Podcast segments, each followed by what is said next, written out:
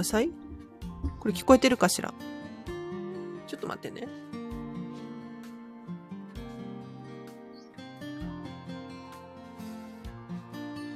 はい、皆様、こんにちは。あらちです。このチャンネルは、こんまり流、ちょ、ちょっ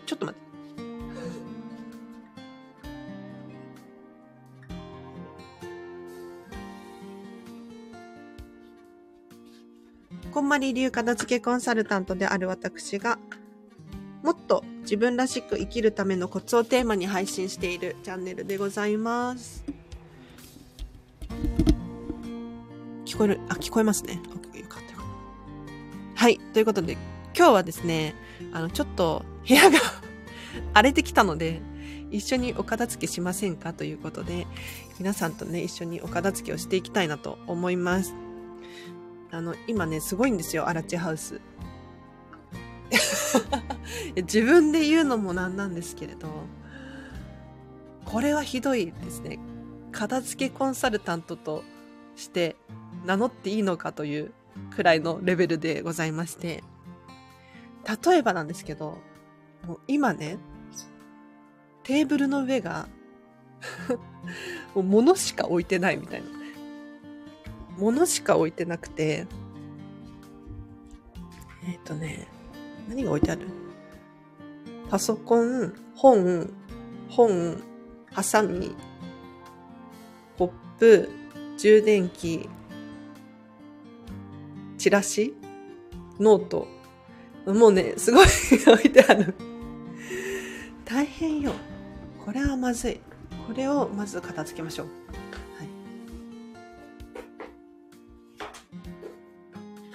本を集めて、で、テーブルの上とかに物がね、たくさん置いてある方、まあ私のようにね、いらっしゃると思うんですけれど、まずは、全部、かき集めてみましょう。あの、一個ずつやるんじゃなくて、もうとりあえず全部かき集めて、テーブルの上を一旦ゼロにしてみる。といいかもしれないですね。で、明らかに戻す場所があるものたちから整えていく。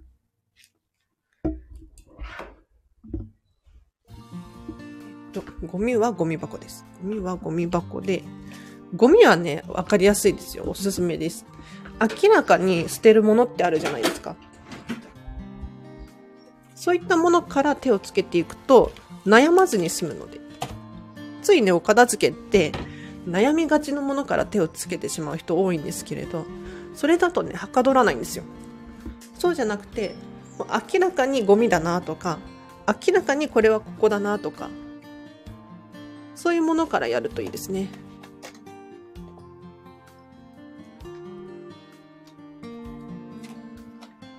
OK。で、本は本棚。最近新しく本棚買ったんですよ。本が増えちゃって。ミニマリストとして名乗れないです。何冊あるんだろうちょっと数えてみよう。1、2、3。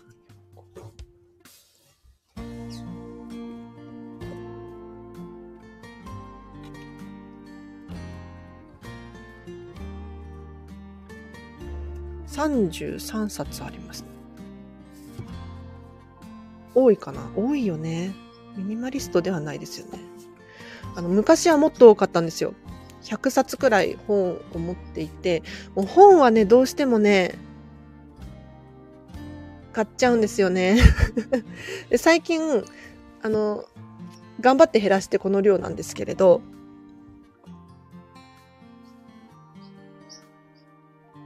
物を増やしたくないから、なるべくオーディオブックとかを利用していて、オーディオブックだと、聞く読書なので、物が増えないんですよ。これすごくいいなと思って。なので、聞く読書ができるものに関しては、Amazon のね、オーディオブックに入会して、聞いてます。月1500円だからすごく安いんですよね。だって本なんて一冊1500円は普通にしますよね。2000円くらいしますよね。それが聞き放題で1500円ってめっちゃ安いです。はい。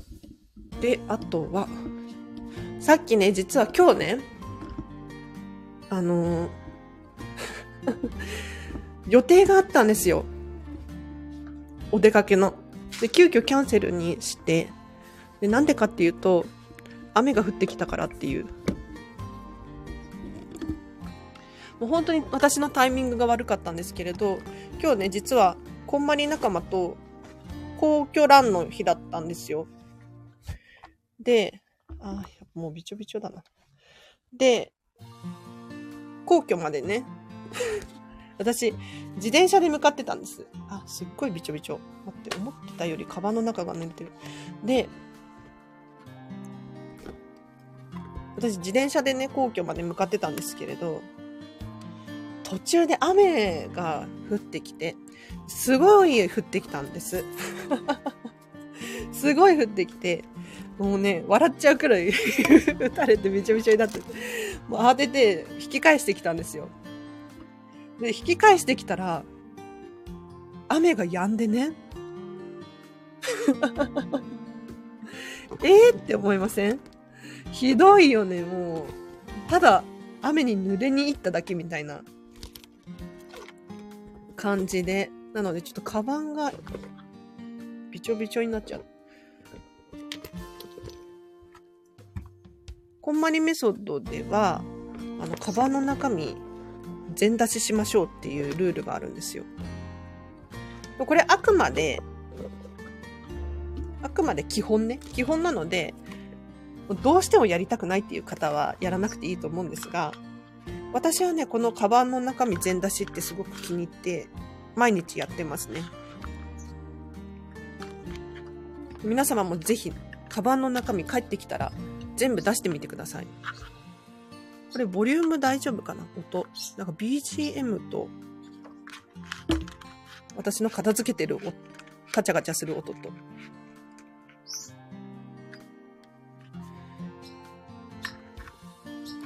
で、カバンの中身をどうして全部出すのか、ね、疑問に思われる方いらっしゃると思います。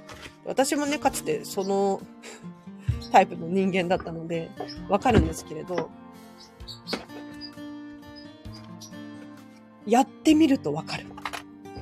この快適さ。毎回カバンの中身ね、仕事のカバンとかだと、同じじゃないですか。持っていくもの。だからそんなに入れ替える必要ないって思うんだけれど、でもね、やっぱりね、毎日ゴミが増えていたりとか、あとは、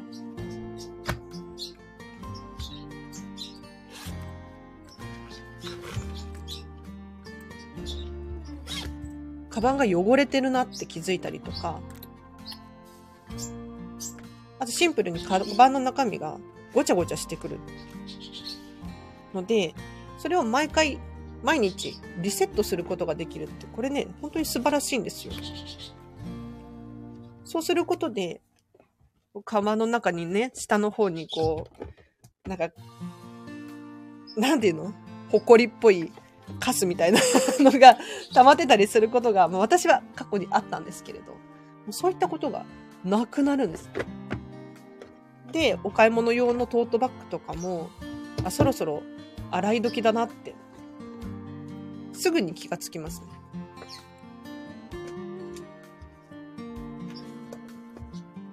なので皆様ぜひ、カバンの中身、毎回ゼロにするといいですよ。私もね、カバンの中をずっと入れっぱなしにしてたんですけれど、物なくなりがちですよね。私だけかもしれないんですけれど。例えば、ボールペンがないとか、ハンコがないとか、カバンの中で。で、どこのカバンにしまったか覚えてないんですよ。で、カバンが濡れてる？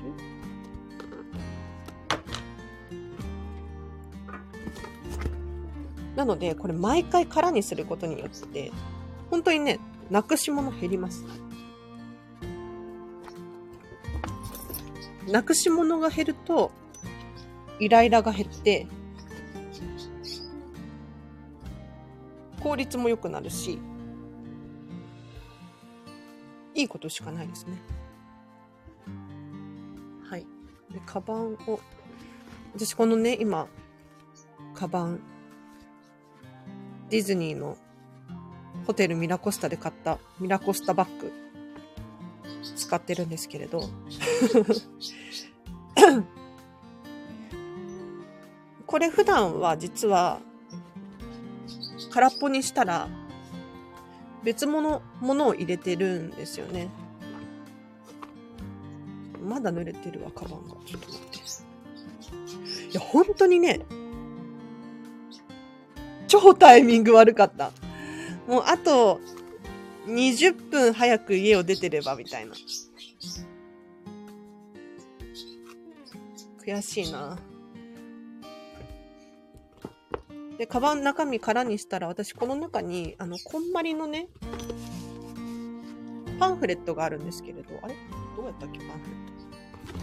それをガサッと、あれ？本当に、あれ？あった。ガサッと入れてます。ちょうどね、大きさがいい感じなんですよ。こんまりのパンフレット欲しい方いらっしゃったらぜひ、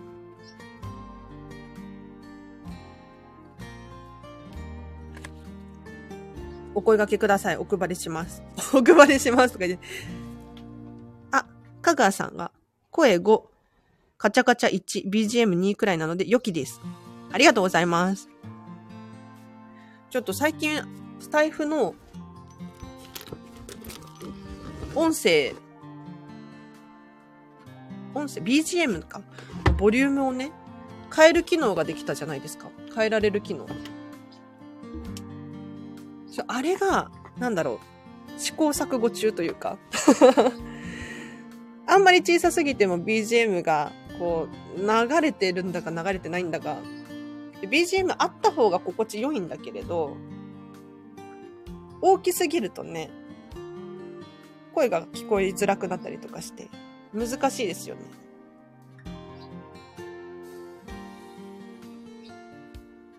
で、カバンの整理が終わって、ちょっともう一回テーブルに戻りましょう。もう一回テーブルに戻る。テーブルの上がちょっとまだごちゃごちゃしてるので、このね、ボディクリームとかがね、置いてあるんですよ。意味がわからない。あ、そう。そうだ、そう。アマゾンでね、ちょうど届いたんですよ。提供特便で、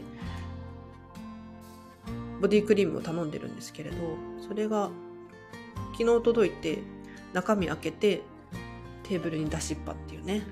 はい、よくないですよ、これは。あとね、蜂蜜もなぜか出てるね。謎の蜂蜜。昨日の夜に食べたんでしょうね。どういうことなの本当に。だからやればできるんですよ。でもやらないっていう。で、じゃあなんでやればできるのにやらないのかって言ったら、ここにはね、理由があるわけですよ。例えばもう、疲れ切っちゃってるとか、気力がないとか、他にやることがあるとか、いろんなことがあると思うんですけれど、そりゃね、日々生活していたら、やることたくさんありますよ。皆さん忙しいですよね。でもその日々忙しい中でも、自分が片付けができる物量って絶対にあるので、そこに合わせて量を調節すると、お片付けって難しくないんですよね。あ、ごめんなさい。これはいるかな？これはいらないかな？これはいらないですね。チラシですチラシ。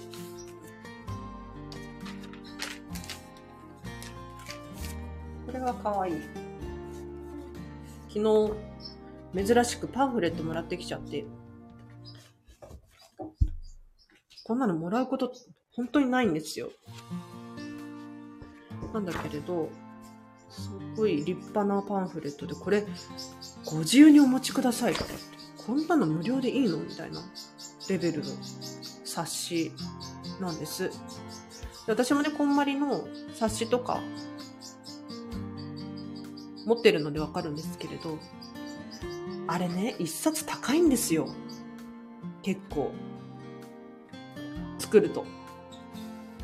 で私が持ってるこんまりの冊子は、こんまりメディアジャパンがまとめて大量発注してくださっていて、そのおかげで安く作れていて、で、こんまりコンサルタントは、ま安く仕入れることができるシステムがあるんです。無料じゃないですよ。そう。無料じゃないんだよね。だけれど、こんまりの冊子、意外とするんです。あのちっちゃいサイズなんだけれど、ポケットに入るくらいのサイズなんだけれど。でも昨日もらってきたね、この横浜家具とかっていう冊子は A4 サイズで、ページがね、20ページくらいある。1枚1枚が厚紙で、カラーで、丈夫で、これ誰がお金出してるんだろうね。すごい立派な冊子。この横浜家具のね、家具たちがまたいいのよ。私の好み、すごく。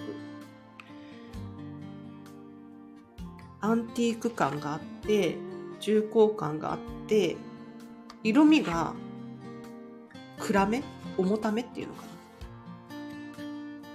こういう家具たち好きね。ホテルミラコスタみたいな。伝わるかな？イメージ。ミラコスタの家具もね、私好きなんですよ。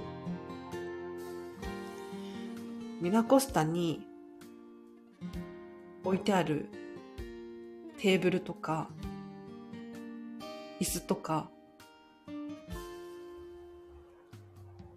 ソファーとか、どこで仕入れてるんでしょうね。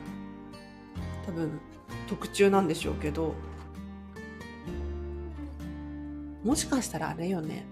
本当にアンティークのものとかも混ぜて使ってるかもしれないですよね。で、片付け片付けでねこのボディクリームは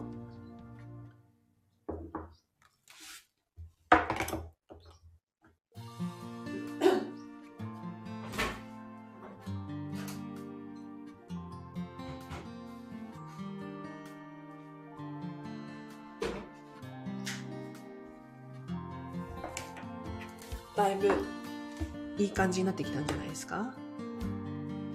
で、で、このマガジンラック。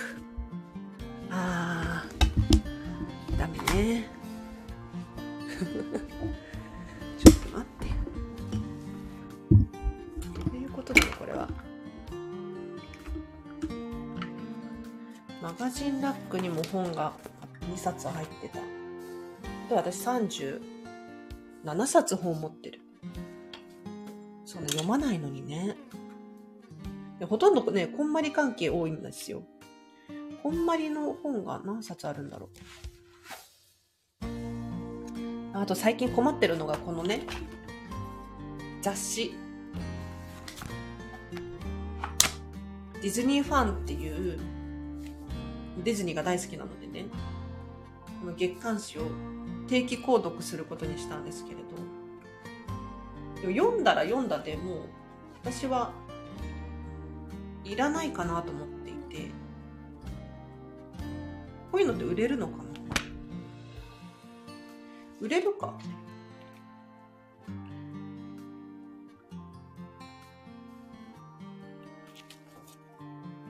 欲しい人います？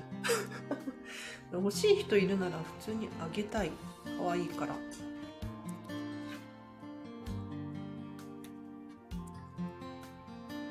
これね普通に買うと結構するんです。980円するんですこのディズニーファンっていう雑誌。なんだけれど、定期購読だと、1年で、いくらだったかな？?1 万円しないくらい。なんですよ。だからちょっとお得。ただね、あの、定期購読すると、その、おまけで、クリアファイルとか、エコバッグとかついてきちゃうんです。ついてきちゃう。ついてくる。ありがたいことにね、ついてくるんですけれど、正直私はそれを必要としてなくって、こういうの選べるといいですよね。あの定期購読なんだけれど、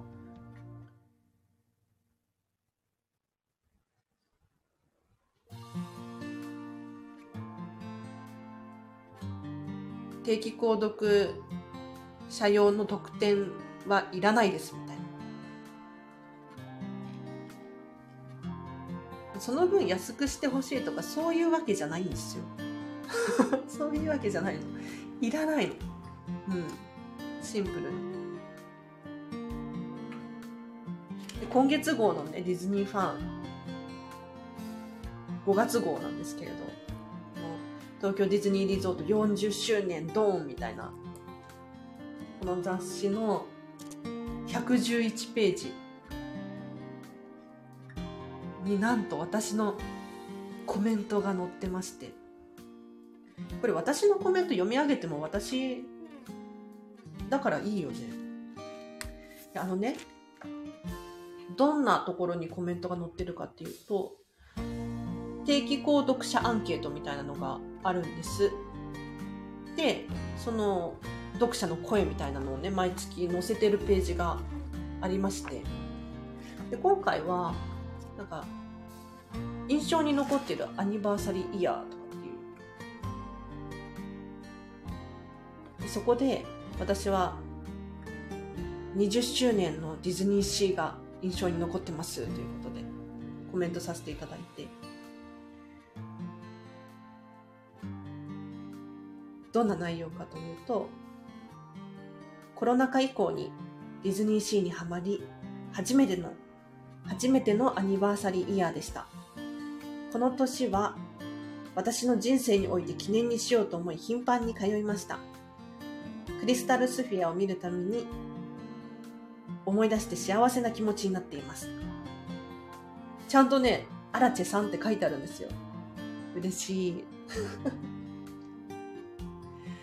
クリスタルスフィアっていうディズニーシーのね、20周年の時に販売していた記念のモチーフみたいなのがあるんですよ。もうこれがね、ときめきで、私の。でもこのディズニーファンはいらないかな。手放しましょう。手放しましょう。これ手放します。これ手放します。はい、手放すときは感謝して手放してくださいね。ありがとうって。猫が撫でてほしいみたい。あなたはいいねお片付けしなくてねえねえみかんくんあらかわいいあらかわいいお腹だこと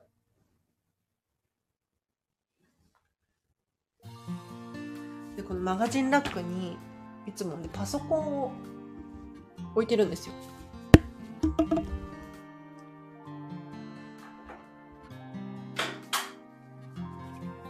猫がゴロゴロ言ってるのがちょっとマイクに入っちゃう 猫ってゴロゴロ言うんですよ。知らなかった。面白いですよね。どういう仕組みになってるのか。でノートパソコンなんですけれど、ノートパソコンをケースにしまって、で、マガジンラックにね、いつもテーブルの横に置いてるんですよ。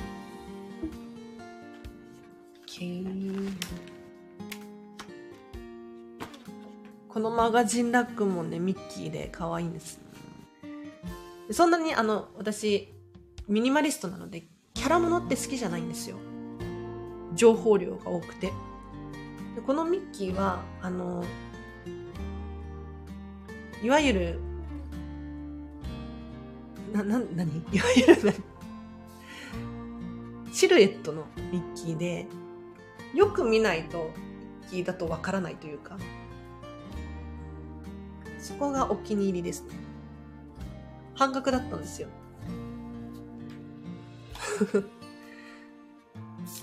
ディズニーストアってたまに半額やってて、いいですよね。正直ね、あのね、ディズニーでグッズを買うとかって高いんですよ。普通の、何？普通に同じものを他のお店で買ったらもっと安いだろうなっていう。そこに何？キャラクター料じゃないけれど、上乗せされて、ちょっと高いなーって思うんですが、セールだったらね、まあ、トントンだろうみたいな私のちょっと 考えがあるので買っちゃうんですよ。こうしてディズニーグッズが増えると。まあ、嬉しい限りですけどね。はい、どんどん片付けていきましょう。本を売ることを決めて、えー、っと、本を本棚に戻します。ちょっとね、でも本増えすぎちゃってるんだよな。どうしよう。どうしよう。読まないんですよね。読みたい気持ちはあるんだけれど、買って満足しちゃう。ダメよね。私ね、あの、こんまりさんの本の中に、いつか読む本のいつか来ないよみたいに確か書かれている場所があるんですが、これ私ね、そんなことないって思ってて、いつか読むんですよ。本当に。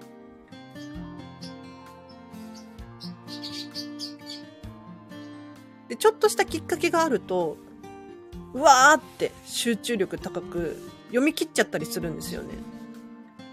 でそういうことがね、何回も何回も起こってるので、私の場合はね。なので、本は取っておきます。読みたいけど読んでない本がね、いっぱいあるんですよ。えっとね、ディズニーの本が多いですね。これはでもだいぶ、これはいらないかな。これはほとんど読んだので。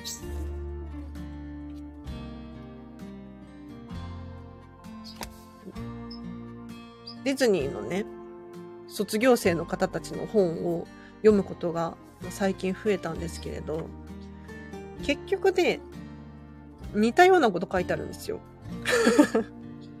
もちろん全部が全部っていうわけじゃないんだけれど、なので、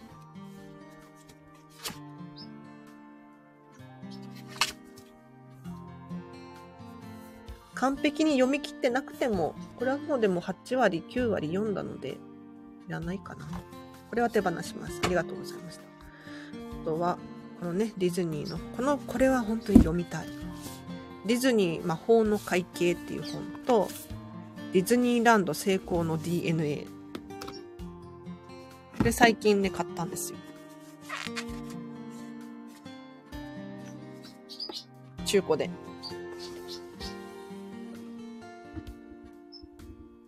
これも読みたい。これも読みたい本。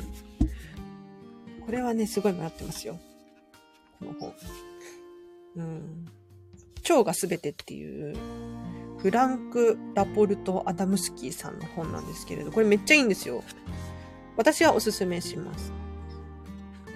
私もね、あの、実は、アレルギー体質で、今はかなり改善されて良くなったんですけれど、もうね、二十歳くらいまでかな。本当にひどくって、肌荒れ？アトピー？なんて言ったらいいの？ジンマシンみたいな。もうね、ずっとボリボリボリボリ書いちゃってて、夜中とか寝てる間に血が出るまで書きむしっちゃうんですよね。今は全くなくなりましたね。で、当時から、その健康に対して、どうしたらいいんだろうっていうので、本を読み漁ってたんですけれど、結局ね、あの、すいません、雑談が多くなります。何かというと、何が原因かというと、一個じゃないんですよ。一個の原因ではないんです。あの、むしろ原因が一個だったら、そんな簡単に治るに決まってるじゃないですか。で私のね、経験値でしかないんだけれど、食事も大事だし、睡眠も大事だし、ストレスだったりとか、運動だったりとか 全部大事なの。もちろんね、あの、お片付け、ね、お家を整えるっていうのも大事だと思う。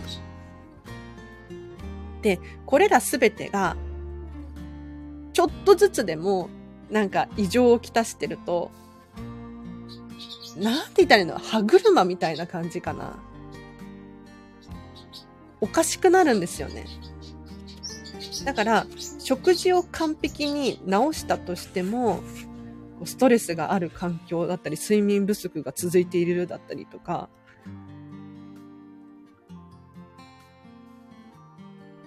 ダメなんですよ、結局。でね、あの、体が丈夫な人もいるんです。一方で。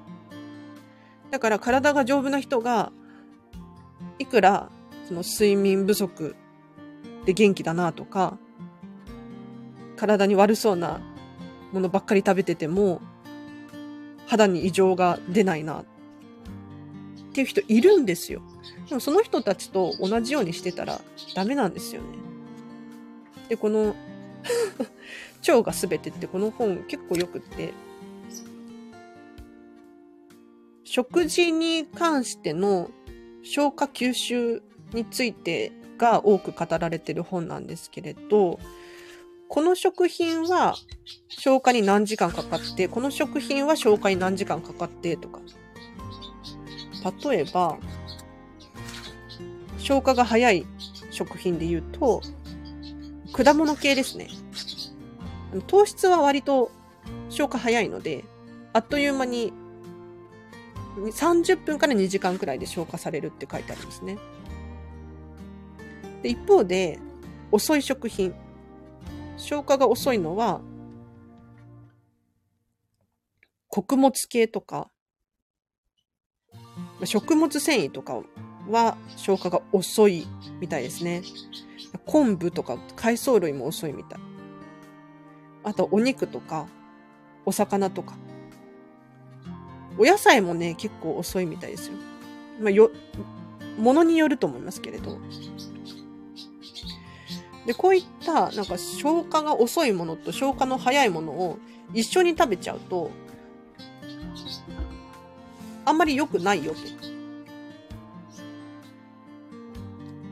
と。よく言われてるのは、例えば、レモンとか一緒に食べると、消化にいいから、一緒に食べた方がいいと。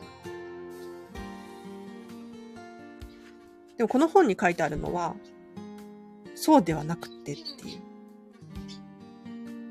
なぜかというと、確かにね、レモンは消化にいいんですよ。消化にいいし、消化が早い。だけれど、じゃあそれをお肉と一緒に食べるとどうなるかっていうと、お肉のスピードでレモンを消化しちゃうんですって。なので、レモンを消化しすぎちゃう。で、腸で腐ったりとかするんですって。で、こういう健康関連の本って、あのね、偏りがすごいなって毎回思っていて。要するにね、この本を書いてる人って、割とそれに一点集中だったりするじゃないですか。だから、これが正しいみたいに書かれてるんですけれど、一方で別の本では、それは間違ってるとかっていう風になってる場合があるんです。じゃあそれはなんで起こるのか？なんでこんな矛盾が起こるのかって言ったら、まずね、人それぞれ違うんだよという。体質の問題だったりとかもします。あとは、あとはね、やっぱり集中しすぎてて、自分は正しいみたいになっちゃってたりするのかなとかって思ったりしますね。もしくは、あの、別の角度から研究ができていなかったりとか。よくありがちなのが、あの、企業の食品メーカーだったりとかの企業さんが行っている研究データあれって間違いではないんです、確かに。そのダイエット効果があるとか。間違いではないんだけれど、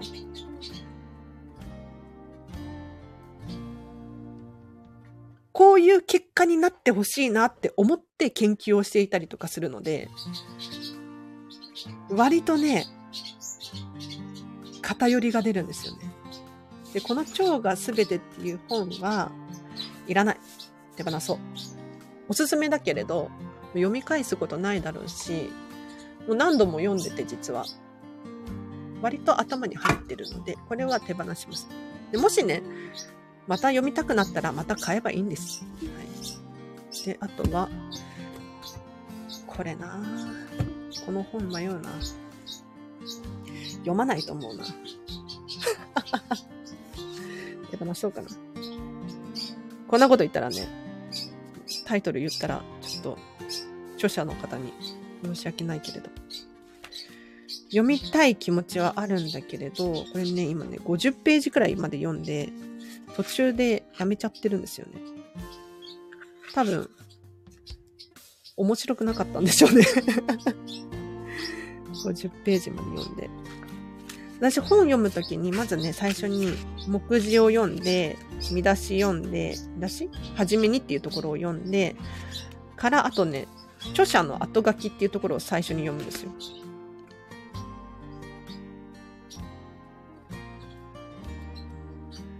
なんでかっていうと、後書きの部分って、割と、の本を書いてる人の強いメッセージが出るので、先に読みたい。それを読むことによって、本を読みたいレベルっていうのが変わってくるんですよね。いや、これはいいかな。これも手放します。あ、なんかちょっと汚れてる。まだ。汚れてる。コーンはね、いつも、フリマアプリで転売してる、転売？販売？してるんですよ。ちょっと汚れがあるから、どうかな。手放します。あとは、いや、こんなね、片付けコンサルタントですら片付けが、私ね、あのね、片付けコンサルタントさんの中でも、物を手放したくない派の片付けコンサルタントなんですよ。結構、ポンポン手放せる人いるんです。だけどね、私ね、手放せないんですよね、物を。本当に。せっかく買ったし、とか、もったいないとか、まだ使えるみたいな。貧乏症ですね。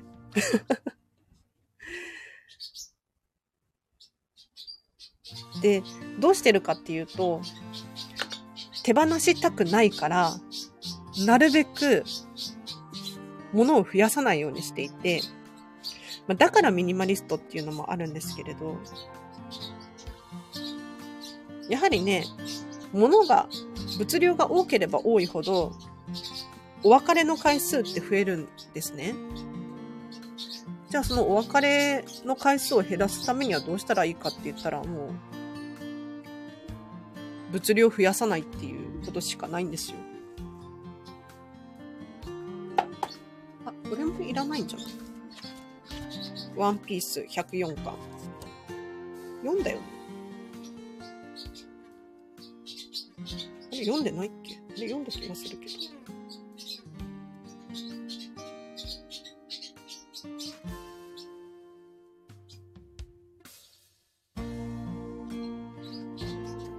あれ読んでないかも。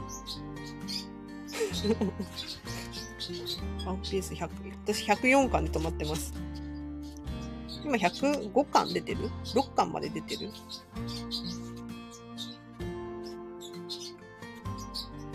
ワンピースはね、かつて全巻持ってたんですよ。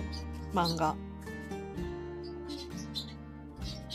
高校生の時から買い集めていて、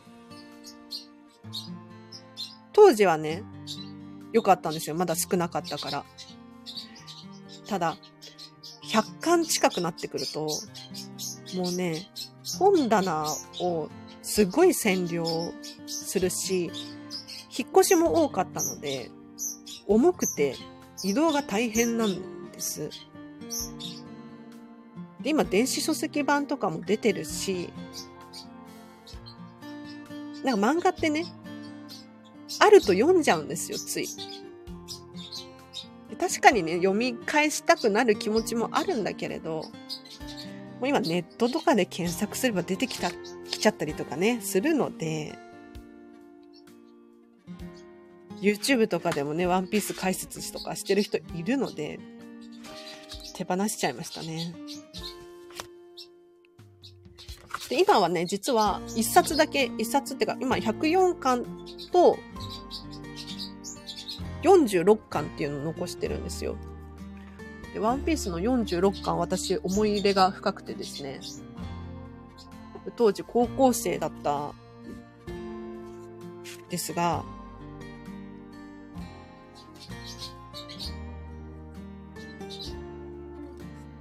初めて買ったワンピースなんですよ。もう黄ばんでるね、だいぶ。で、このね、46巻のワンピースを何度も何度も繰り返し読んで、で、ペローナっていうキャラクターがいるんですけれど、可愛いね、女の子がいるんですけれど、ペローナの初登場シーンがあるんですよ。で、このペローナが可愛すぎて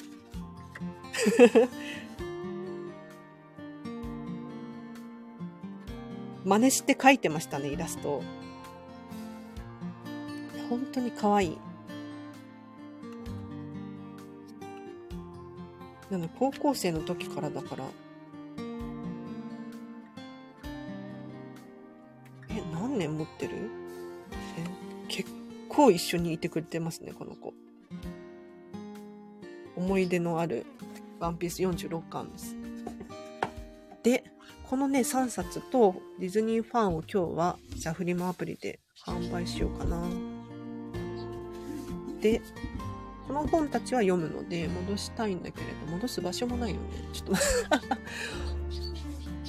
最近ね、本棚買って、楽天で買ったんですけれど、あの、普通の本棚じゃなくて、縦長で、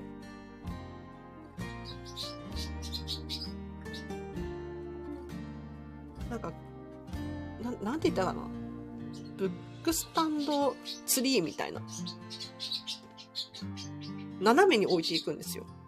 これちょっとおしゃれだなと思って、押し入れに本棚を突っ込んで本棚を使ってます。で、私の場合は本棚の中に本じゃないものも入れてて、CD とか、あとゲーム機ですね。ゲームソフト、DVD とか入れてます。ただ面白いのが、あの、この DVD とか、DVD デッキ持ってないし、見れないんだけれど、もうね、これは思い出の品なので取っておいてます。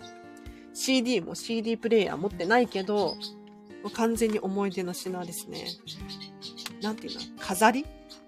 これがあることによって、ああ、美しい、嬉しい、あの時を思い出すみたいな。これは絶対に手放さないですね。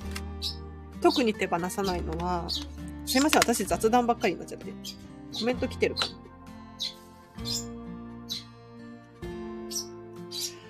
特に思い入れのあるのが、この、これも高校生の時だと思う。この CD、レイトン教授のゲームのサウンドトラック。これは絶対手放せない。いや、あのね、実はね、レイトン教授シリーズ大好きで、サンサウンドトラック CD を全部持ってたんですよ。ただね、私、もう本当に今後悔してるんですけれど、個売っちゃったんです。というのも、レイトン教授シリーズは、私は、の最後の時間旅行っていう、一番最後に出た、このゲームが一番好きで、残りの、残りのって言ったらあれですけれど、2作品目とか3、一番最初のやつとか、好きだけれど、ゲームができて満足していたっていう感じですね。なので、そんなに思い入れがなかったので、CD 手放しちゃったんですけれど、やっぱり全部揃ってた方が可愛かったなとかって思いますよね。でも今販売してなくって、さらに言うとこのレイトン教授シリーズ、なぜかプレミア価値がついてて高いんですよ。なんで売っちゃったんだろうね。本当に。買い戻そうと思っても、ちょっと高いから、なんか、尺じゃないけど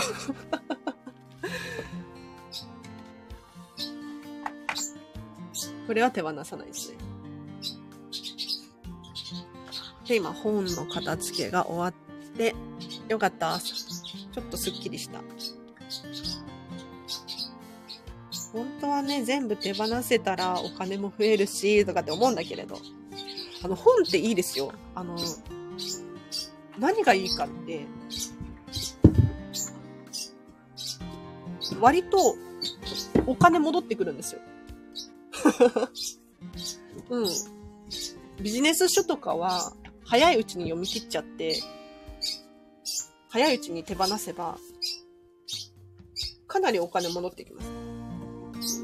でね、もちろんね、あの、図書館とかに行けば、ただで読めるじゃないかっていう話になってくるんですけれど、私、図書館あんまり好きじゃなくて、わざわざ図書館に行くっていうのが、まず、ちょっと、しんどいのと、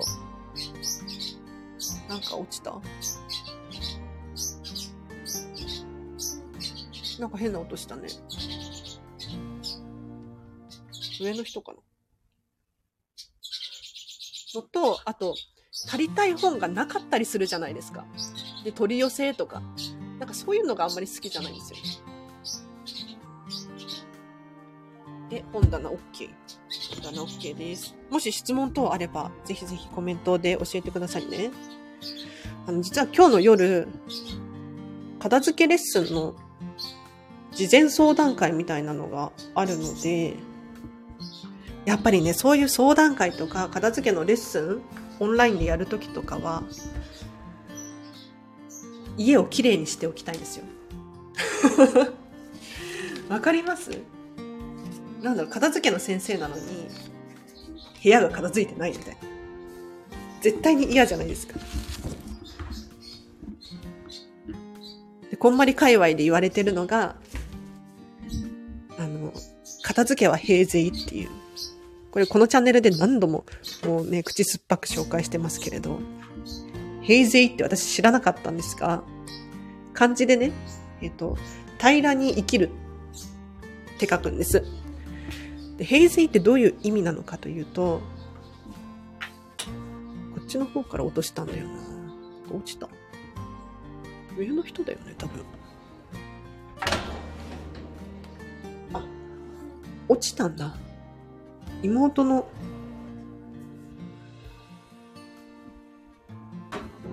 お風呂グッズが。これもね、なんか妹はお風呂場に物を置きたい派なんですよ。で私はこんまりコンサルタント的にお風呂場に物を置きたくないんですよね。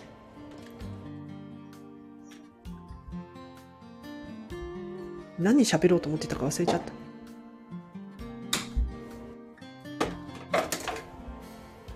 平税だ、平税。お片付けは平税っていうふうに、私たちコンサルタントは心がけてるんですけれど、常日頃の行いがとっさの瞬間に出ちゃうよっていう。なので、お片付けも同じことが言えて、常に片付けが完璧な人は、例えばね、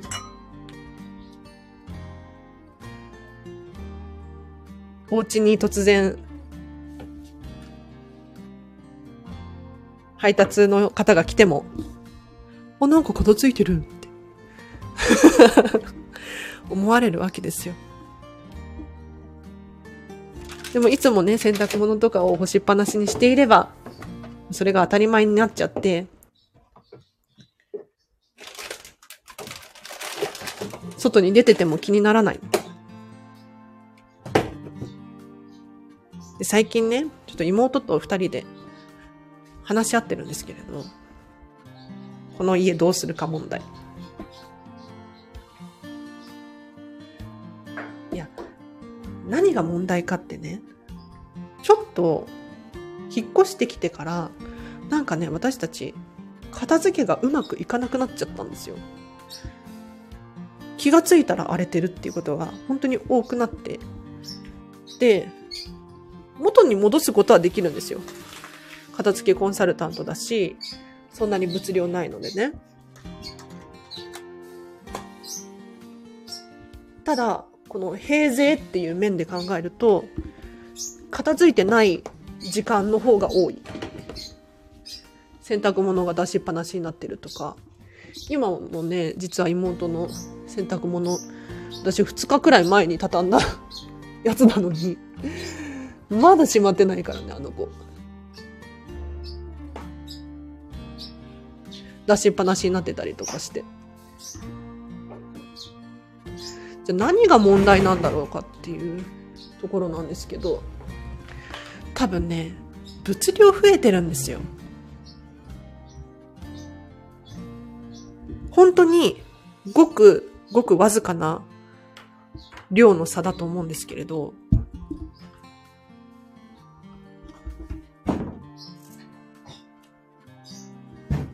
物量が、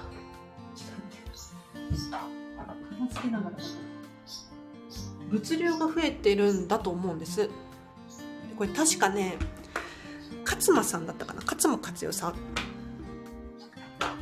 がおっしゃってたんですけれど、本の中でね、どなんか、なんかの本で読んだんですよ。勝間さんの。で、自分に管理ができる物量っていうのが人それぞれありますと。で、それをちょっとでもオーバーすると、途端に雪崩のように崩れるんですって。で、この差って本当にごくごくわずかであっても崩れるんですって。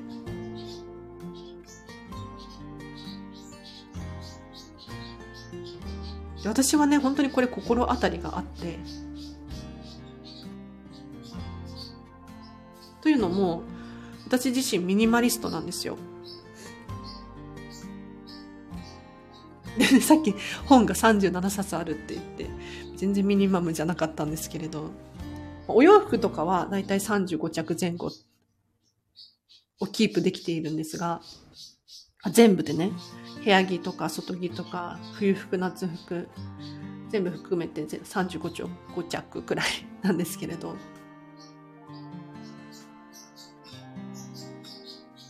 なんでミニマムで暮らしてるかって言ったら、本当にね、管理ができなくて。で、頑張ればできるんだけれど、頑張らないとできないのよ。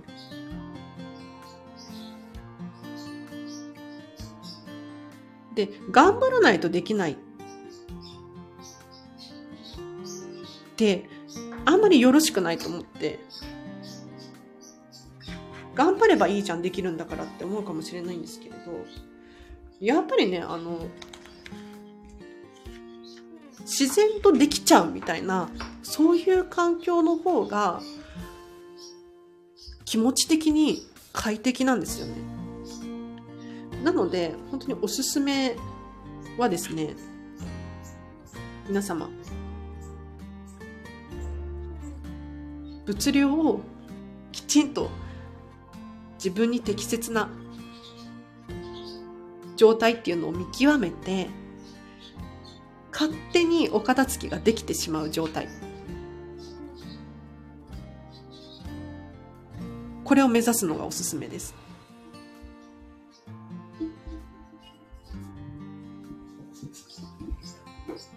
だって100着のお洋服よりも50着の方がお手入れ半分でしょ？で、さらに言うと、クリーニングに持っていかないと洗えないお洋服が50着なのか、それとも自分で洗えるお洋服が50着なのかっていうのでも違いますでしょ？あ、これなこれなとか言って。あの、これ手放します。はい、これ。これが、これがね、多分すごい原因だと思う。いや、あのね、玄関が汚い問題があって、いやこんなこと言ったら本当にこんまりさんに怒られるんですけれど、引っ越してきてからね、あの、下駄箱のサイズがちっちゃくなっちゃったんですよ。しかもすっごい不便な下駄箱で 何？あの、多分足のサイズがシンデレラサイズの人の下駄箱で、はみ出るんですよね、靴が。靴が下駄箱に入れても、なんて言ったらいいの？女子二人で住んでるのに、かかとが飛び出るっていう。何この下駄箱は？謎なんだけれど。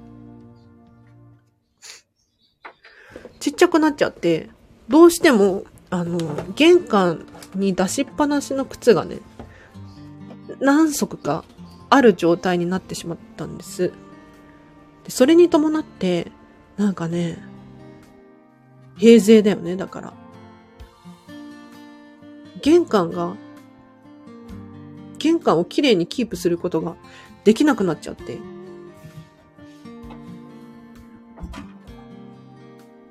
靴を減らすしかないんだけど、減らしたい靴、あ、これこれこれ、これ減らしたいなと思ってた。この靴を減らします。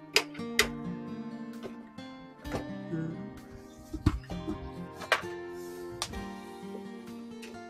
可愛いんだけどね。手放そう。あんまり履かないんですよね、この靴。履かないっていうかほとんど履いたことないな。ただ可愛いだけで買っちゃったな。タイに行った時に買った思い出の靴なんですけれど、ジャスパルっていうブランドかな。だからタイで、タイ、タイって物価安いじゃないですか。物価安いんだけれど、その中でもちょっとハイブランドというか。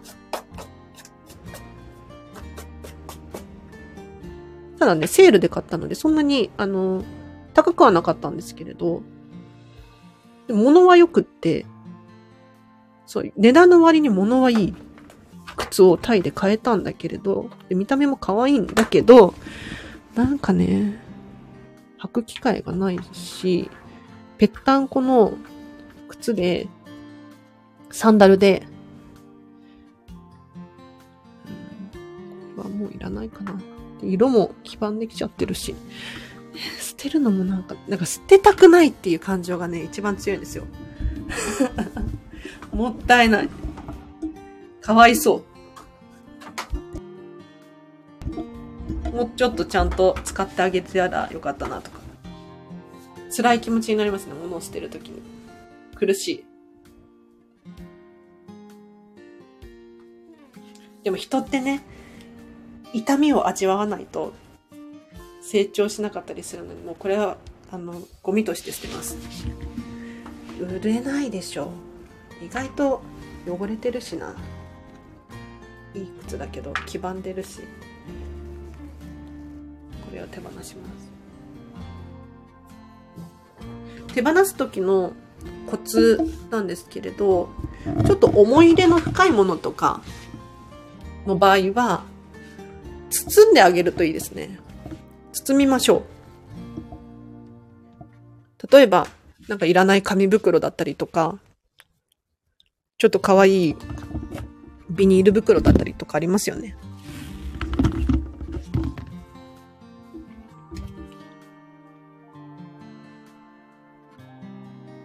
小学生はクラス発表でわちゃわちゃしてます。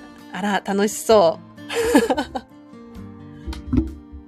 そっか、もう新学期ですよね。あ、そういえば、まさみさん。なんだっけぎっくり首？ぎっくり首？私、ぎっくり首だったかもしれない、本当に。今ね、だいぶ良くなりましたよ。全然、全然てか、湿布貼ってるからかわかんないけれど。この間、朝起きたら、朝起きたらっていうかもう痛くて起きたんですけれど、すごい首が痛くて、寝違えたと思ったんです。ただね、その寝違えたにしてはひどくて、本当に、あの、力が入らなくて、まず。右側の首が痛かったんですけれど、まず右手に一切力が入らない。力入れようものならもうすごい激痛が走る。で、起き上がるときに手を使うじゃないですか。だから起き上がれないんですよね。で、じゃあちょっと体勢を変えようと思って、こう寝返りを打とうとするんだけれど、寝返りを打とうとしても何、体勢を変えるのに、やっぱり首が動くので、動けないんですよ 起き上がることもできないし、寝返りを打つこともできないし、もうとにかく痛い、痛い、痛いみたいな。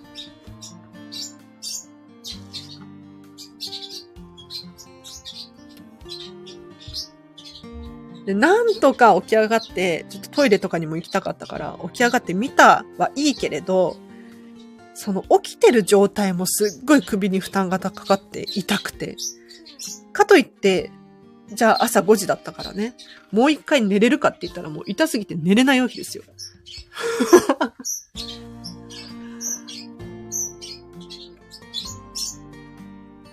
だから首が凝り固まってたんだと思う。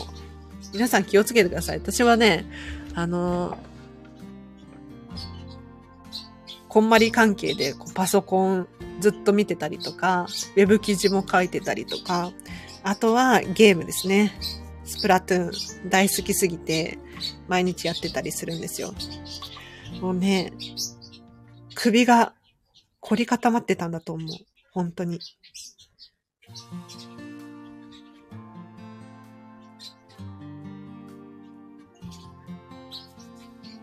今日3日目くらいなんですけれど、だいぶ良くなりましたね。動きます。手もね、上がります。よかった。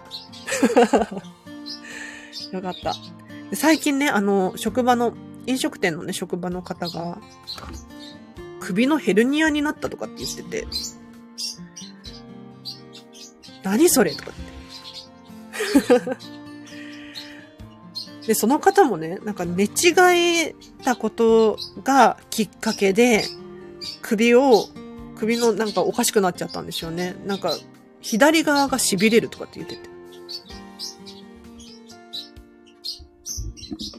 だから、常日頃から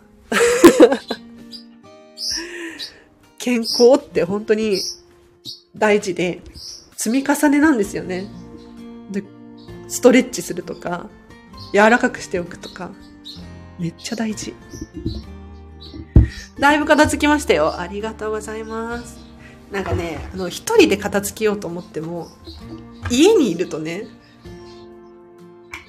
ダメなんですよ。わかります？なんかね、つい脱線しちゃう。コーヒー飲もうとかって。なんか食べようとかってなっちゃうんですよ。だけど、このスタイフ回してるといいですね。片付きができて。しかもなんか私自身が片付けコンサルタントだから、いつもね、お客様に接するように、自分に接してあげれば片付けがはかどるっていうことが分かりましたよ。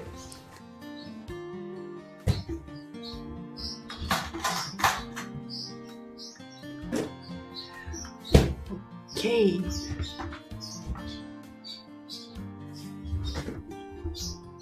いや、全然 OK じゃない。待って。なんでこんなに家荒れてるんだ？妹だな。人のせいにするのは失礼かもしれないんだけれど。ちょっと待って。多分私も散らかしていたから、妹も釣られて散らかしちゃうんですよね。これは私大反省です。本当に。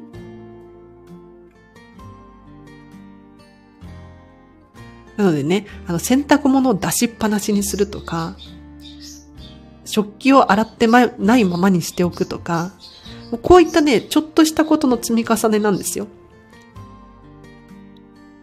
で、これが私たち視界に常に入ってるわけですよね。そうすると、それがいつの間にか当たり前になっちゃってしまう。そうすることによって、家族にも伝染していく。だから、洗濯物が出しっぱなしの状態に対しても、居心地の悪さを感じなかったりとか、してしまうんですよ。これは良くないぞ。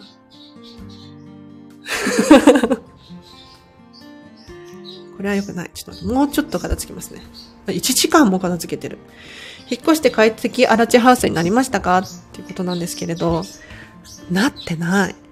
なんかね、引っ越す前の方が良かった。なんだろうね。多分物量増えてるんだと思います。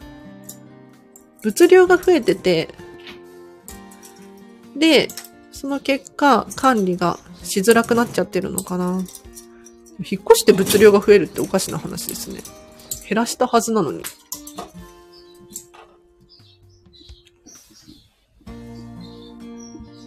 いしょ。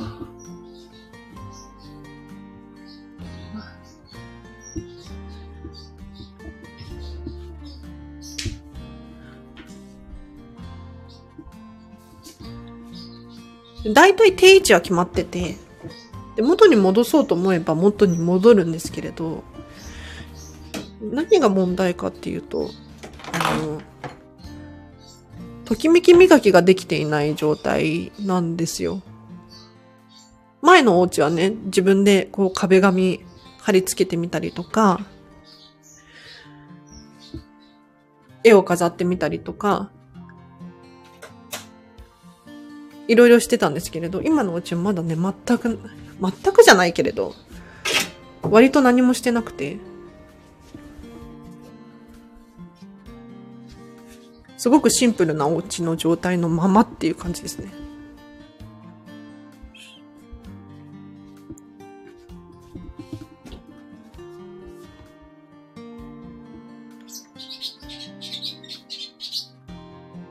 ときめき磨きはね、重要ですからね。例えばお子様の作品を飾ってみるだったりとか、思い出の品を目に見える場所に置いておくとか、ああ、やっぱりあれだな。皆様本当にありがとうございます。やっぱりあれですね。あの、今ね、欲しいなって思ってるものがあるんですよ。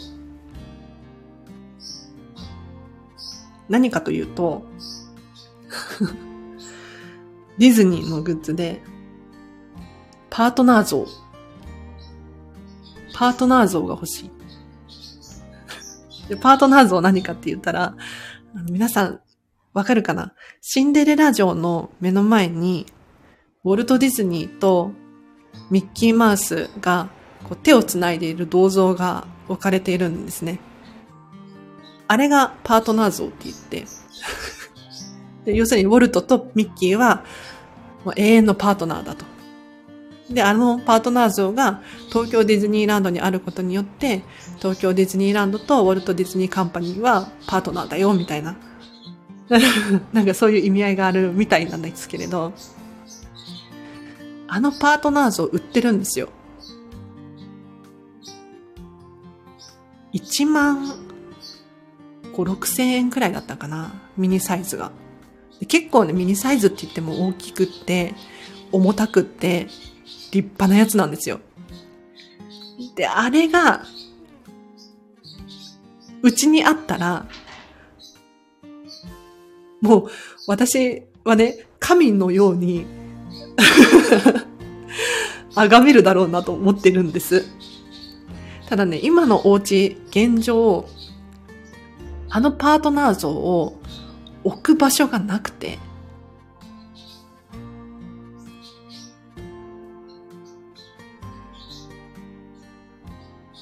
置く場所がないのと、金額もそんな安くないから、躊躇してて悩んでるんですけれど、あれ買っちゃったら逆に、丁寧に扱わざるを得ないし、家をきれいにしたくなるような気がする。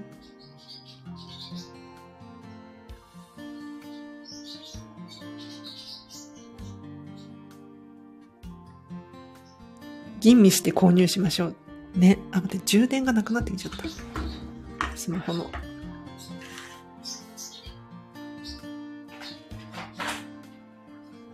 うわ、これもうちょっとですね、なんかね、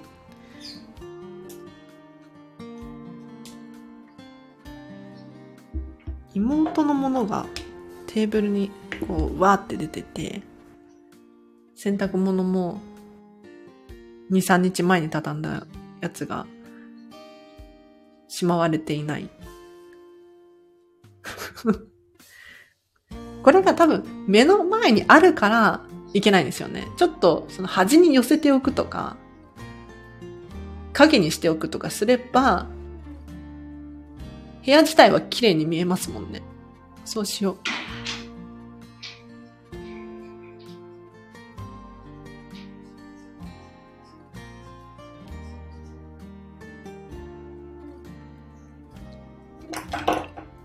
うちも同じしまわれてない。ね。ママがさ、頑張って畳んでもさ、子供たちはしまわないんだよね。いやね。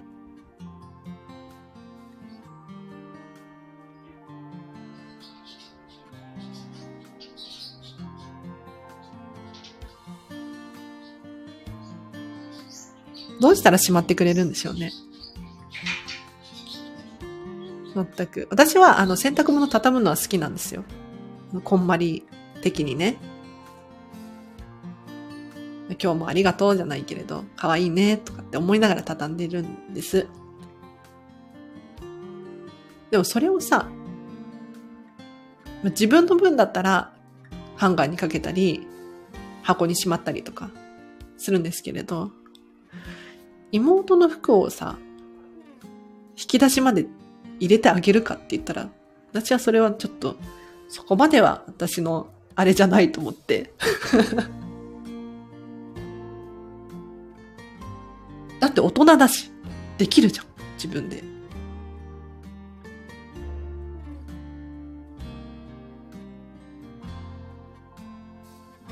ちなみにね、妹は5歳年下。では、二人姉妹ですね。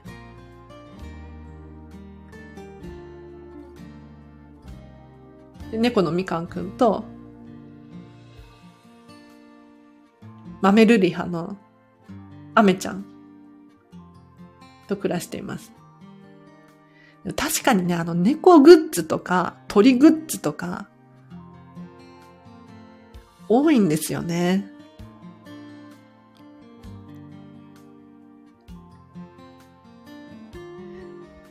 子供が畳んだもの私がしまえていない。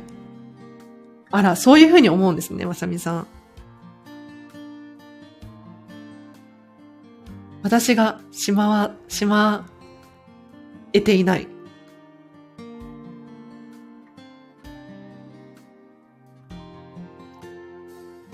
お、しょこさん、こんにちは。ようこそようこそ。ちょっとね、アラチハウスが今、荒れに荒れていてなんだろうね。忙しいのかな？忙しいっていう言い訳をさせてください。はい。あんまりね、最近家にいなかった。あ、思い出した。そうだ。ちょっとね。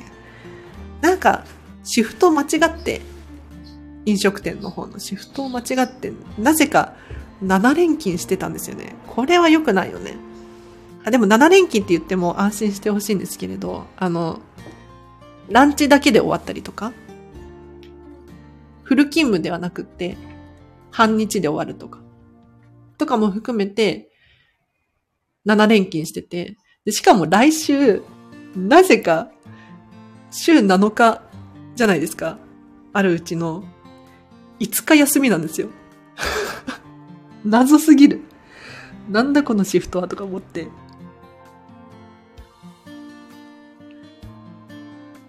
そうだ。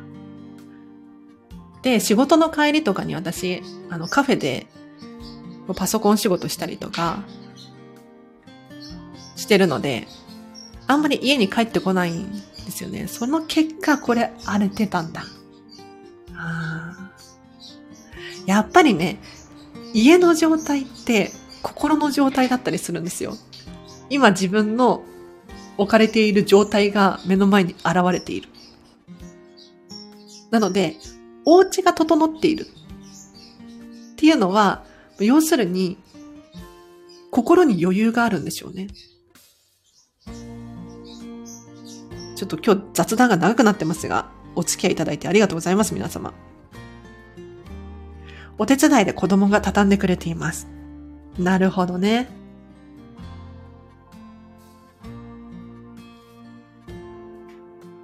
なるほどね。まあ、ご家庭によっていろんなね、方針がありますけれども、ちなみに私はね、あの、子供の頃、全くお手伝いしてなかったですね。はい。もうお母様に申し訳ない。今はね、本当にそう思いますよ。もう洗濯物畳んだ記憶ないし、食器も洗った記憶ないし、何にもした覚えがない。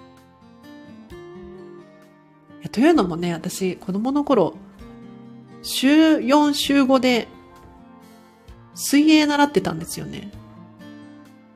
でも帰ってきたらパタッと寝て。っていう生活。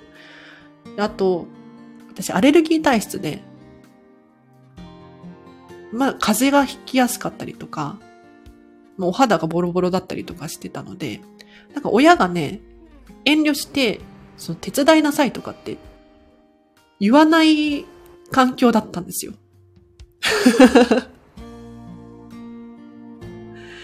だからね、全然手伝いしなかったですね。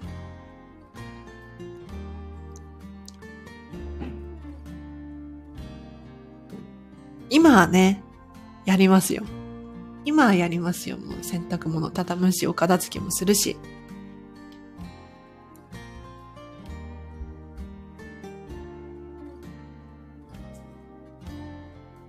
猫が来ちゃった。あ、ゴロゴロ言い始めた。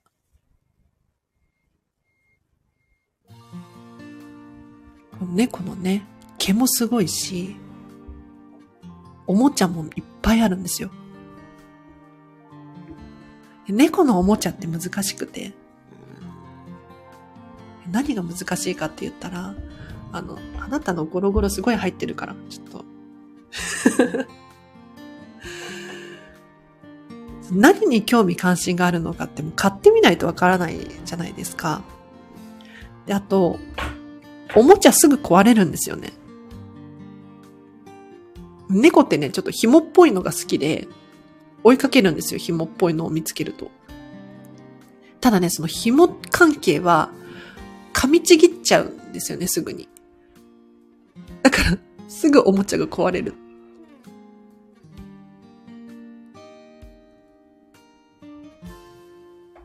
ので、常におもちゃが、こう、いっぱいある状態。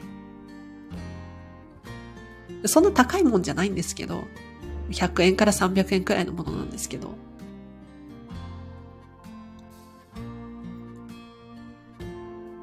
これもね、ごちゃごちゃして見える原因よね。なんか島どっかに箱に入るかなあの皆様箱おすすめです、本当に。箱。なんかお菓子の空き箱でもいいし、靴の空き箱でもいいし、缶とか、ね、ありますでしょ？で、本当欲を言えば、ちゃんとした収納ボックスとかを買うといいとは思うんですけれど、なんか細々としたものを箱に入れるだけで、途端にね、すっきり見えるんですよ。あなた、ちょっと、私のスマホの上で、ちょっと、猫がゴロゴロしてます。皆様、お昼になりましたね。お聞きいただきありがとうございます。1時間20分も喋ってるけれど、こんな放送珍しいですよ。もし質問等あればコメントで教えてください。猫とかね、飼ったことなかったので、そう、飼ってみて初めてわかりますね。でもそれ以上に癒しを提供してくれて本当に素晴らしい存在ですよ。かわいい。毎日かわいいかわいい。ありがとうって言ってね。うん、ありがとうね、みかんくん。っていう感じです。もう飼う前は、妹がね、猫飼うとかって言い始めて、私、あの、正直反対だったんですよ。だって、今でも、猫がいない状態でも、結構生活いっぱいいっぱいだし、そんな猫をね、管理している余裕なんてないよって。私は管理できないからねって言っても妹は全部やってねっていう感じで飼い始めた。だけれど、もうね、今や、そんなこと。なんて、なんてことを言ってたんだと。もう、みかんくん一番。今はね、本当に可愛い。もうね、トイレ掃除とかもね、頑張っちゃうよね。可愛いから。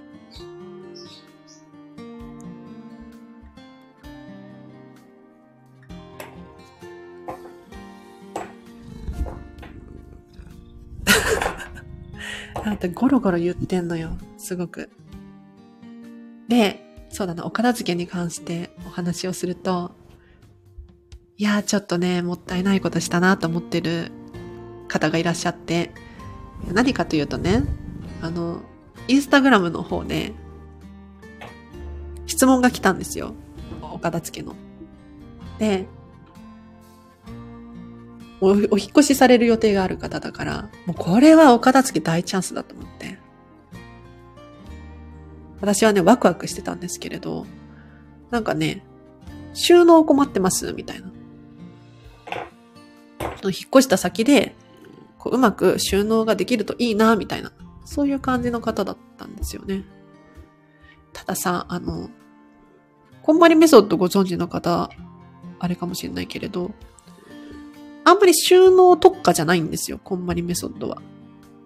もう、お片付けっていうものに対して、どうやって選ぶか、残すか捨てるかっていう。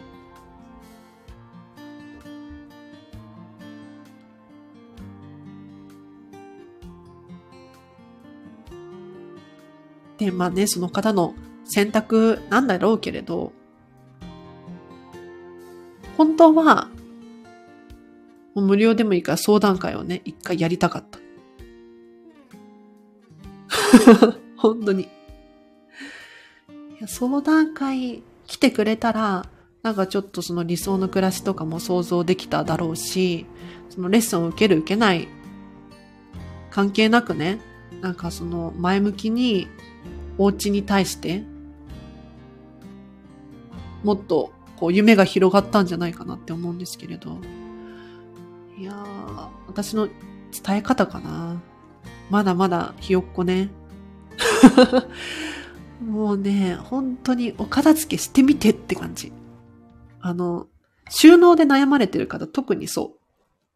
結局ね、私もそうだけれど、物量が多いと収納がうまくいかない。で、どこに何を置いたらいいのかっていうのは、物量が整ってくると自然とこうパズルのピースが揃うように分かってくるんですよね。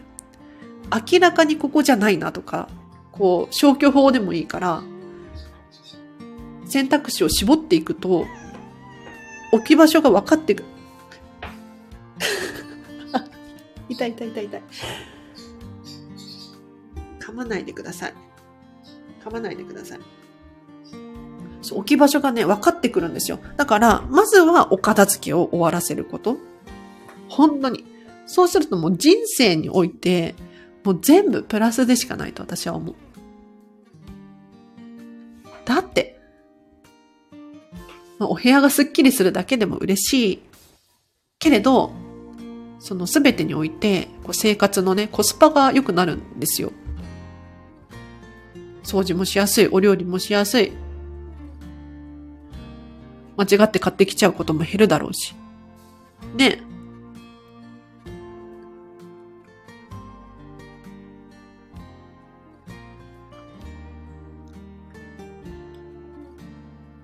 そうするとね、時間に余裕ができたり、お金に余裕ができたり、行動力上がって生産性上がって、本当に面白いことにね、人生変わり始めるんですよね。だからみんな本当片付けをやってほしい。あの、私片付け困ってなかったんですよ、正直。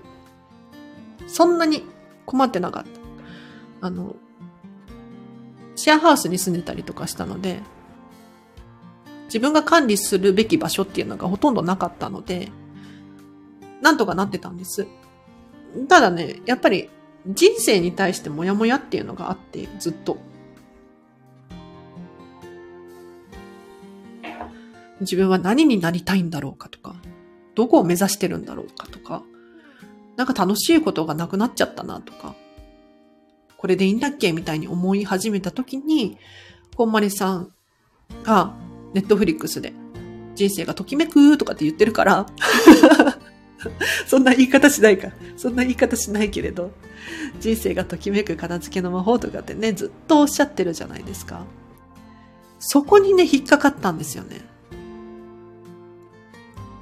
私が人生つまらないのって、もしかしたらお片付けのせいなのかなとかって。で、そこから自分の持ち物をもう吟味して、本当にこれだって思うものを絞っていってみたら、なんかね、面白いことに、人生がね、変わってきたんですよね。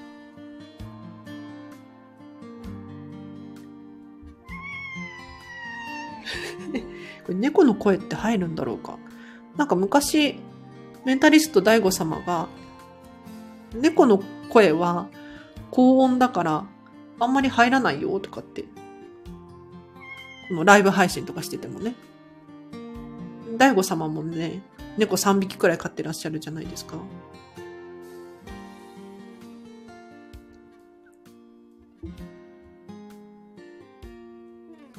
なので猫の声はマイク拾わないとかって言ってたけど、入ってないのかな？すごいニャーニャー言ってるけど。あ、で、これだけ喋って終わりにしようと思ったんだった。えっ、ー、と、今日長くなっちゃったけれど、ありがとうございます。えっ、ー、と、さっきね、これ喋ろうと思ったんだけれど、お家に植物がある人。お家の中でも外でもいいんですけど、植物がある人って、いや、本当にね、心に余裕がある人だと思う。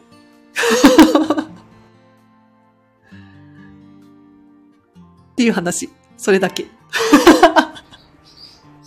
いや、というのもね、だって、あの、なんで言ったらいいの？植物を管理するよりも、優先順位高いことっていっぱいあるじゃないですか。お家のお掃除しなきゃいけない、お片付けしなきゃいけない、家事しなきゃいけない。家事、家事にお掃除も含まれるか。お料理しなきゃいけないとか、洗濯物しなきゃいけない。それらの時間、プラス、植物の世話をしなきゃいけないわけですよ。ってなってくると、本当に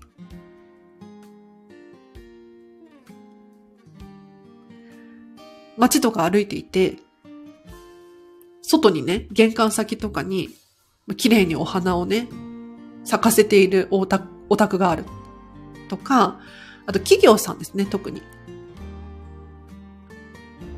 会社の、まあ、エントランス部分だったりとかに、綺麗な植物が置かれている。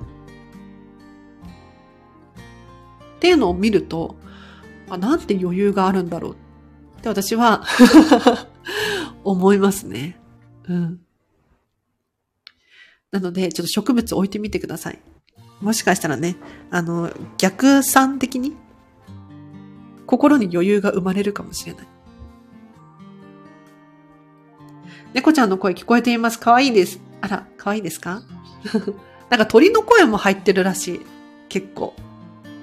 らしいっていうか私も聞いている。高音なのにね、入るんだね。マイク拾うんですね。あら、ちょっと騒がしいお家で失礼いたしました。そう、なんかね、聞いた話によると、例えば、寄付をする人いるじゃないですか。私もね、毎月少額ですけど寄付してるんですが、なんか寄付をすると、勝手に脳が余裕を感じるらしくて。それによって、こうストレスが減ったりとか、悩み事が減ったりとか、なんかポジティブなことが多くなるらしいんです。でなんでそんな現象が起こるのかって言ったら、普通ね、人って、こう自分がいっぱいいっぱいの時って、人、まあ、他人にね、こう気にかけてあげる余裕なくなるじゃないですか。なんだけれど、そこをあえて寄付をするっていうことによって、まあ、金銭的な余裕とか、あとは脳みそ、思考の余裕だったりとかがあるんだなっていうのを勝手にね、脳が解釈するらしいんですよ。そうすることによって寄付をするだけで、なんかね、余裕が生まれる？なので、もしかしたら植物とかも先に買っちゃったら いいなぁ、憧れだなぁとかって思ってる人はね、特に。先に買っちゃうといいかもしれないですね。はい。ということで、今日も皆様お聞きいただきありがとうございました。だいぶね、片付きましたよ。あとはちょっと妹のものを端に寄せて、端ってがもう、うまく見えないように隠して、で、しようかな。で、これからコーヒータイムにしようと思います。で、コーヒー飲みつつ、このね、今日手放すことになった本たちをフリマアプリで売ります。この雑誌とかどうなんだろう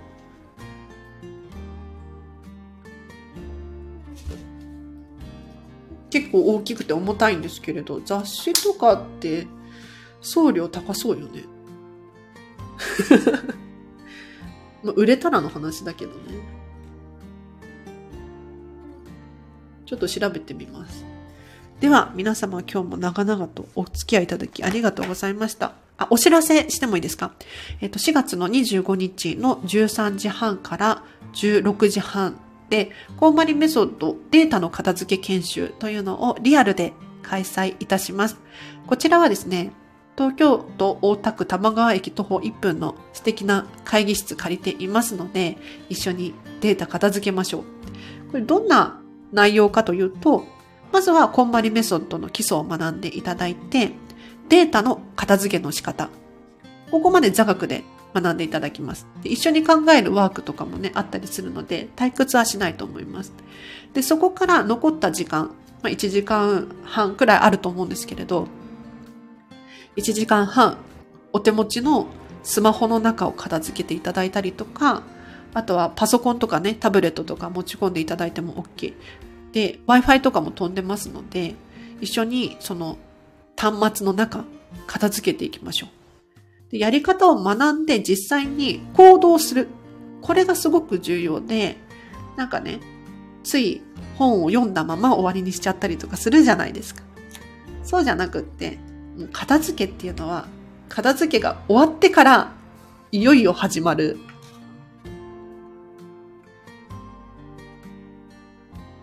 ことが多くて。本当にね、やり方は知ってるっていうだけだとちょっともったいないなって私は思うので、一緒に実践までするっていうのをワンセットでやりたいなと思います。で、どんな効果があるのかね、これね、お話しした方がいいですよね。えっとね、過去に参加してくださった人の中だと、メール1000通消しましたとかね、あとは、スマホのアプリが3ページだったのが1ページに収まりましたとか、写真を500枚だったかな。消すことができましたとか、あとデスクトップが綺麗になったとかね。で、それによって、ただスッキリするだけではなくて、例えば、これお話ししていい方の話なんですけれど、パソコンの中のメモ帳をお片付けしてたんですよ。でそのメモ帳の中には、もう本当にね、読み返さないような、もう何かもわからないメモがあったりとか したんですって。で、そういうものを消していきます。じゃあ、どんなメモ帳が残ったかっていうと、本当にその旦那様との思い出のやりとりだったりとか、あとは今後こういうお家にしたいなっていう理想未来だったりとか、それが残ったっていうふうにおっしゃっていて。で、その結果、気づいたことがあったらしくて、データもね、お片付けすると、こう思い出の品が出てきたりとか、今大切にしているものっていうのは何か分かってくる。これって物理的なお片付けもそうだけれど、お片付けを通して、いろんなところにリンクするんですね。本当にその通りで、データとかも、ただスマホの容量が空くだけではなくって、実はその先に人間関係が整ってきたりとか、時間の使い方が上手くなってきたりとか、そういう良い影響があるので、ちょっとね、気になる方いらっしゃいましたら、チャットでリンク貼っときますね。ぜひチェックしてみてください。では、今日は以上です。お聞きいただきありがとうございました。私もね、だいぶ片付きましたので、皆様も片付きはかどったかな？わからないことあったらぜひ質問してみてください。答えたり答えなかったり 気まぐれかもしれませんが。はい。お待ちしております。あ、レター募集しております。えっと、私に話してほしいこと今後このね、ラジオで喋ってほしいことがあれば、リクエスト送ってみてください。あとね、特にディズニー関係ね。そう。もうこの間、ホーンテッドマンションに乗ったらもう感動しちゃって、ちょっとこの話もしてもいい？ごめんなさいね。なんか長々と。もう盛り上がっちゃってきちゃう。えっ、とね、感動したホーンテッドマンション。改めて。いや、何に感動したかって、もうね、恐ろしいくらいセンスいいんですよ。そりゃそうなんですけど、そりゃそうなんですけど、いや、なんて言ったらいいの？もうね、まずお庭の作りから、中に入ってアトラクション乗って出てくるまでもう全部が統一感があって、素晴らしいお宅でしたよ。お屋敷でしたよ。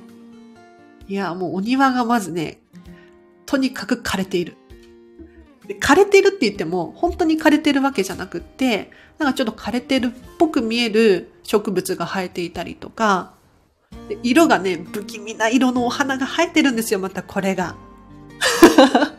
なんかドスの効いた赤黒いお花とか、なんかちょっと筋が気持ち悪い、お花に失礼だよね。なんかパンジーなんだけど、黄色のパンジーに黒い筋がうわって入ってるのを選ばれていたりとか、すごいよね。で、中に入ったらね、もうシャンデリアには漏れなくクモの巣がついてるわけですよ。もうあえてですからね、これは演出ですからね、本当についてるわけじゃなくて。で他にも、あの、見づらいんですけど、壁紙とかよく見てみてください。なんか気持ち悪い。なんか気持ち悪い。なんかね、何が気持ち悪いとは言えないんだけど、ちょっとなんかギザギザしてたりとか、なんか顔っぽく見えたりとか、するんですよ。で、柱とか手すりとかにもこう、コウモリモチーフいっぱいあって、